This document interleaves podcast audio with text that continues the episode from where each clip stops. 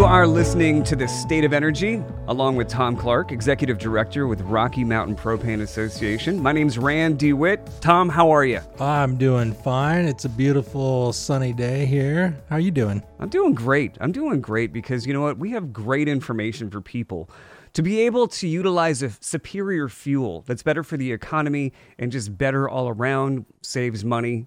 And what fuel is that? Propane can do that. That's right. Propane can do that. Um, you know what?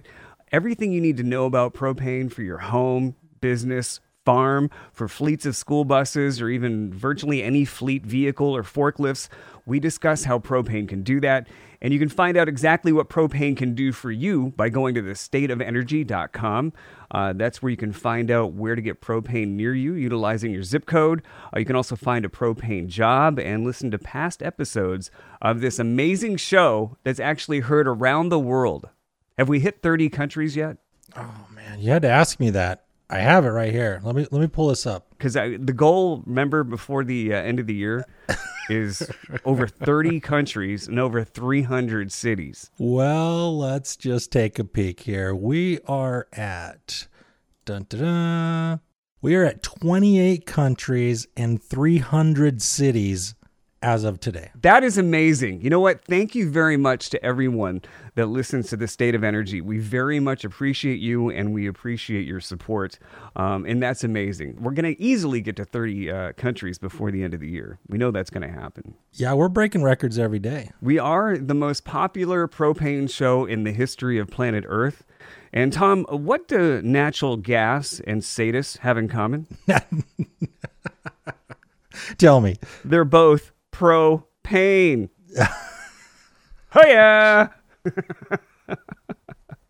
yes, folks, that's why we are the most popular propane show on the planet right now because of, of amazing content like that. Don't quit your day job. Yeah, thanks, thanks, thanks. Yeah, there's so much to work with with uh, propane puns. So, um, also, uh, you know what? And also, we want to uh, we I, we got to dive into this because we're also our friends over at Orbex, Orbex Prime, we talk about them all the time.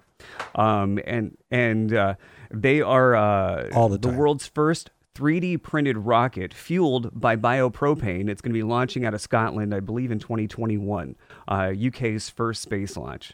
And we had uh, James Rockall on the CEO of the WLPGA uh, you know, a couple of weeks back. Yeah, the World Propane Association, CEO of the World LPG Association was on. Yep, we talked about Orbex. And we, we introduced him to Orbex. And then all of a sudden, which is amazing. And we work, the state of energy is putting CEOs together. That's right. Majors, world leaders around the world. These guys are from Paris. Yes. Both. Well, one was one's from uh, England, the other one's uh, France. But yeah, across the across a little little channel. Yeah, we connected them. We did. James Rockall, CEO of the uh, WLPGA, and Chris Lamore, CEO of Orbex Prime. Now we we connected them because after we introduced James to the whole Orbex facility and what Orbex does, he got a hold of Chris, and now uh, Chris is a keynote speaker. The CEO of Orbex is a, is a keynote speaker uh, at a uh, WLPGA webinar. Yeah, that's awesome. We need to get uh, Orbex CEO on our show. He needs to tell us what he's doing with this propane and how he's using propane to clean up space, deep space is going to be cleaner because of propane now. And the thing of it is, is that I actually reached out to Orbex to try to go through the media people over at uh, Orbex to get a hold of Chris Lamore. Get a response? No response yet. Oh. None.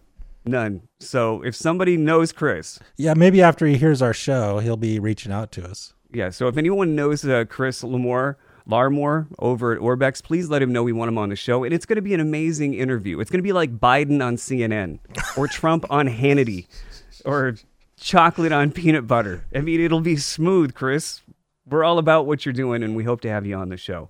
Um, and if you want to find out more about this rocket that's uh, biopropane fueled, uh, you can go to orbex.space. Now, that's a URL. That's pretty amazing. That's cool. And now, uh, bringing it back to the U.S., uh, let's talk about what's going on in Utah because um, it seems to be that uh, the uh, Winter Games are in play for as early as 2020 in Utah. And there's a lot of people using that 2030, 2030. 2030, I'm sorry, 2030. So uh, people are using that to try to boost the electric vehicle charging infrastructure in the state. It's crazy. It's This is crazy. So we we had the Olympics here in 2002. You, you might remember that. right. Uh, you know, Well done, Mitt. yeah, well done, Mitt. You got yourself a place in the Senate because of your great job. Now if you just keep keep at it.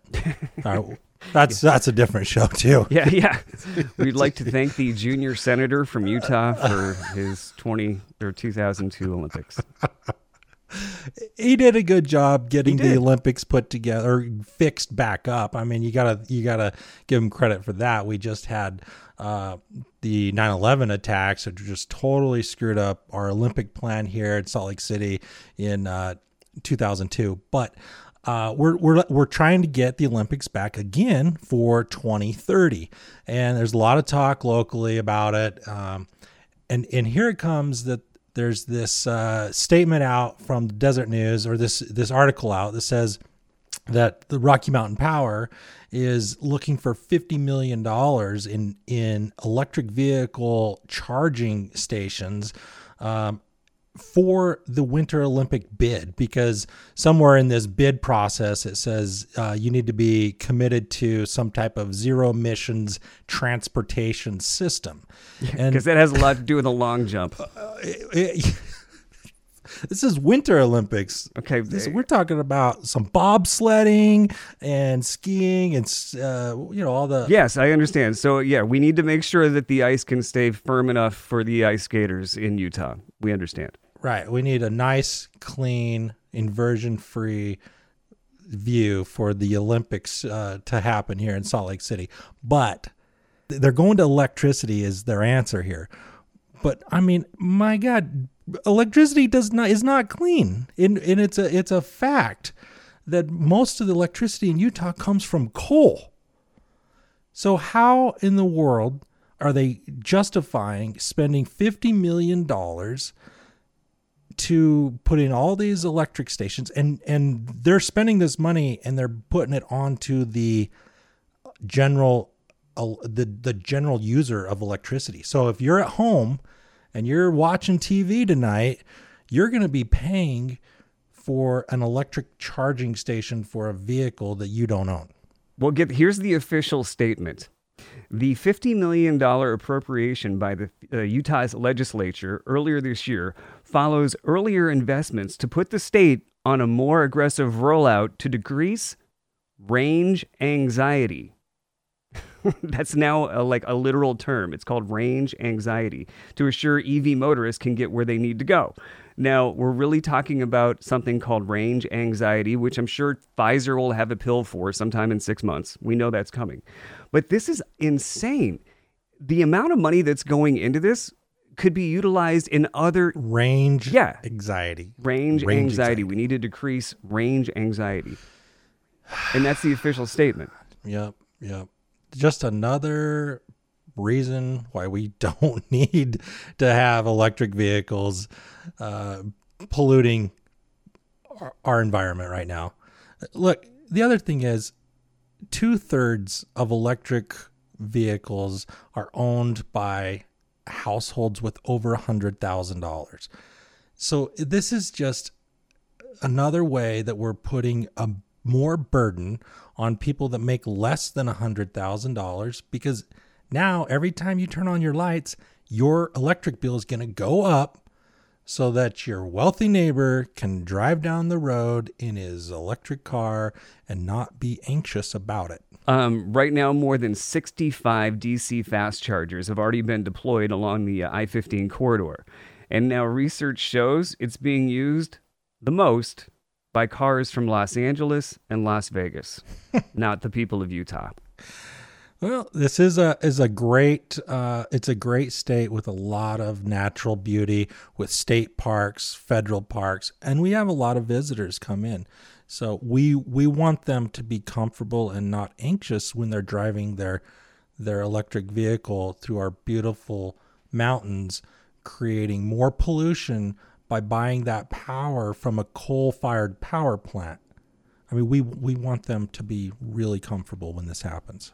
And actually, you had some majestic verbal art that was written uh, that you actually wrote for the Public Service Commission uh, as a response to the electric vehicle expansion. Yeah, I mean, we there's a there's an opportunity here for Utahns to get together and let the Public Service Commission know that you're not interested in paying more money for your power bill so that somebody with a electric vehicle has the opportunity to stop and charge their dirty electric vehicle.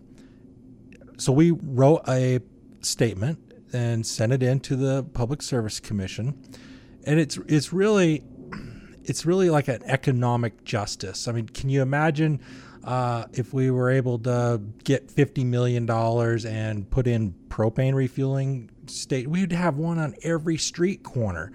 Uh, but it wouldn't be fair for everybody to pay for a small amount of people to use those stations. And you got to think of it like this there's 2.3 million vehicles registered in Utah. A very, very small percentage of those are electric. But we want to share this cost with everybody rich, poor. Uh, you have a vehicle, you don't have a vehicle they want to share that cost with everybody. It's not fair. It doesn't do economic justice to push this burden onto everybody. They need to keep it simple. And if you're going to pull in and charge your vehicle, that person charging that vehicle needs to pay their fair share uh, for utilizing that asset that they're charging their vehicle with. It's it's not fair to charge everybody for that person to use that the infrastructure. Uh, and then we we wrote this letter and and we've got it sent in. Hopefully, hopefully it, it makes some noise. Uh, unfortunately, electric companies are way bigger than uh, the propane industry, but the general public has a voice, and we need to make sure that that everybody understands what's going on here. And this fifty million dollars is going to be you're going to pay for it if you don't say something. And now I think we should one uh, vote uh, Tom Clark for president 2024. Oh, good. Right? No, I'm going to no. be your I'm your campaign manager. That was very well done. Um, and uh, we can run on the uh, on the propane ticket. The propane, just a, a ride in. Yeah, not Republican, not Democrat, not Independent. We are on the propane ticket. Captain Kirkland. Captain Kirkland, ladies and gentlemen, Tom Clark is Captain Kirkland, a new series coming to Netflix this summer. Um, and all right, so Tom, do we have the? Can we post the letter that you wrote onto the stateofenergy.com? Yeah, yeah, for sure. We'll we'll definitely get that up there. We'd love everybody to read it and make some comments and, and pass it around before Facebook and Twitter block it. Yeah. that that would be great. I'd love I'd love for that. Look, if you also look at this uh, electric transportation article in the Deseret News, it says here that the electric grid is not clean. Uh, and it says right in it that there's coal fired power plants is how we get our electricity here. And it says, but the electric grid is getting greener with a 5,000 megawatt of clean energy set to be deployed by 2021. And if you do the math on a 5,000 megawatts, that will basically give 900 vehicles some clean electricity. 900 vehicles out of 2.3 million. It doesn't make sense. The, the math doesn't work. The math doesn't work. And tell me if this math works for you. I'm just going to make this statement. This is another uh, statement from their PR release. University of Utah researchers teamed up with the Idaho National Laboratory near Idaho Falls and determined that even if Utah moved to an adaptation rate of 50% for electric vehicles, it would not strain the power grid as it currently exists. How is that even possible? That's not possible. Can you imagine having a, a, a grid failure and everybody, if there's 50% vehicles that run on, I mean, There'd be a lot of parked Teslas just in random places. well, I love the pictures that I see on social media of a, a electric vehicle charging station with a big diesel generator in the back running it. Yeah, Yeah, you know what? We should put that on the stateofenergy.com as well. That should be our homepage, our picture on our homepage. and uh, now let's uh, let's go to Canada. Propane school buses will reduce greenhouse gases by 624 metric tons in the Halifax area. Halifax, Canada is eastern Canada. It's east of Maine. Think about it that way. East of Maine, uh, there's a half a million people that live in the Halifax area. And uh, Halifax students began being bused to school on 144 new propane buses in September. And this is the largest fleet of propane fueled buses in the Atlantic Canada area. Uh, and putting these propane buses into service means a total reduction of 624 metric tons of carbon dioxide equivalent combined per year compared to diesel fueled buses. This is pretty impressive because actually, uh, Halifax has been using propane fueled buses since the 80s, and they have over 850 buses currently in operation, and that's saving a lot of greenhouse gases. Well, th- that's just an, another great example of what your community can do as a group effort to clean up emissions because everywhere you go, there's a school bus fleet. They're always been traditionally diesel powered. They're dirty. They drive around slow around your neighborhood a couple times a day. It's a great opportunity to actually do some good and clean up and have a fair, equitable, clean energy that's not just the rich people driving an electric Tesla. This is everybody. Everyone benefits from a clean propane powered school bus because it's in every community and you're sharing that uh, that cost uh, throughout the community. So and and actually you're sharing that savings throughout the community. So you can save money, clean up your community by getting uh, some propane powered school buses in your school district. And in fact, there's some school bus rebates that are about to expire. There's some timelines on this, so this is pretty time sensitive uh, news. But your your community can benefit from a uh, EPA Diesel Emissions Reduction Act, the DERA Act, uh, that that'll give your community some money towards a propane powered school bus. Yeah, but they have to act like right now. Well, what's the deadline? Is October 30th? Right now, yeah, this October 30th. Some people that'll be hearing this, uh, I mean, they might, they might be, this might have already passed because our you know, we got a lot of listeners and well, shame on them for not keeping up to date on what we have that are breaking news. But the uh, so what it is is it's an EPA Diesel Emissions Reduction Act. Uh, they can apply for a school bus rebate, and it says here that the EPA will award selected applicants up to sixty-five thousand dollars per bus with at least one selectee from each state Typically, the vehicle replacement or retrofit are completed in less than one year. But you want to talk about uh, education problems that we have right now. The schools are always underfunded. And if we can save some school districts some money and save the environment, clean up your community, this is a great opportunity. Uh, you can check it out on the EPA's website or the or just search the Diesel Emissions Reduction Act. We'll also put this on the State of Energy, but you can you can get some funding for your community right now. So reach out to your your school board if you know somebody that's a school bus driver, if you know somebody that's in the school district, in the fleet department, let them know that this stuff's available and they, they should they should do this right away. Yes, act now. And you know, you too can be like the folks in Halifax because I grew up in Maine and Halifax is just east of Maine. And so I'm very familiar with the, this area and it doesn't surprise me uh, that they're smart enough to be able to know that auto propane produce six, 96% fewer o- uh, oxides of nitrogen. I got my periodic table out, so I know that. Uh, emissions compared with the clean diesel buses. Using propane buses also reduced particulate matter, which can irritate asthma and other breathing related issues. This is something we've talked about in the past where you know I remember being a kid going to school in Maine, especially during those cold months, and that diesel gas that just permeated the bus was insane. So if you're that close to the border in Maine, you know, when you, you start to talk to the, the people in Wisconsin, they they kind of they kind of sound Canadian. So uh, what did you sound like in Maine up there? Is that is that like French? Is that like a is that a I sounded more like a, a, a New Englander. You know, you kind of just drop the I's a little bit, but you talk a little slower than the folks down in Boston.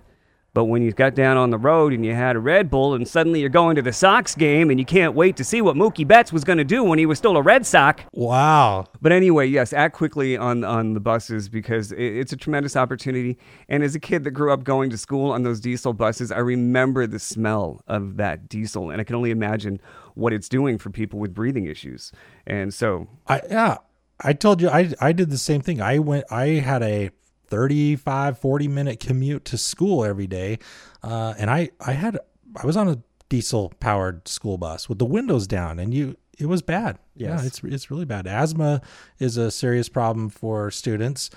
There's even studies. We talked about the studies in the past about kids that go to school in a quieter, cleaner school bus do better in testing and paying attention in school than they do in a dirty diesel loud uh, the uh, school bus. So it's it's a it's a win-win for everybody and and they really you really need to get on this now while this rebate is available. and so the bottom line is, if you don't petition your school district and local leaders to get propane fueled buses, uh, you don't care about your kids. Well, the I'll, It's either or. I'll tell you what'll happen is you'll end up with a dirty coal powered school bus that takes too long to get warm because it'll be uh, some electric school bus with batteries that are made by mining with child labor in China and Africa. So, yeah, if you really, really care about the environment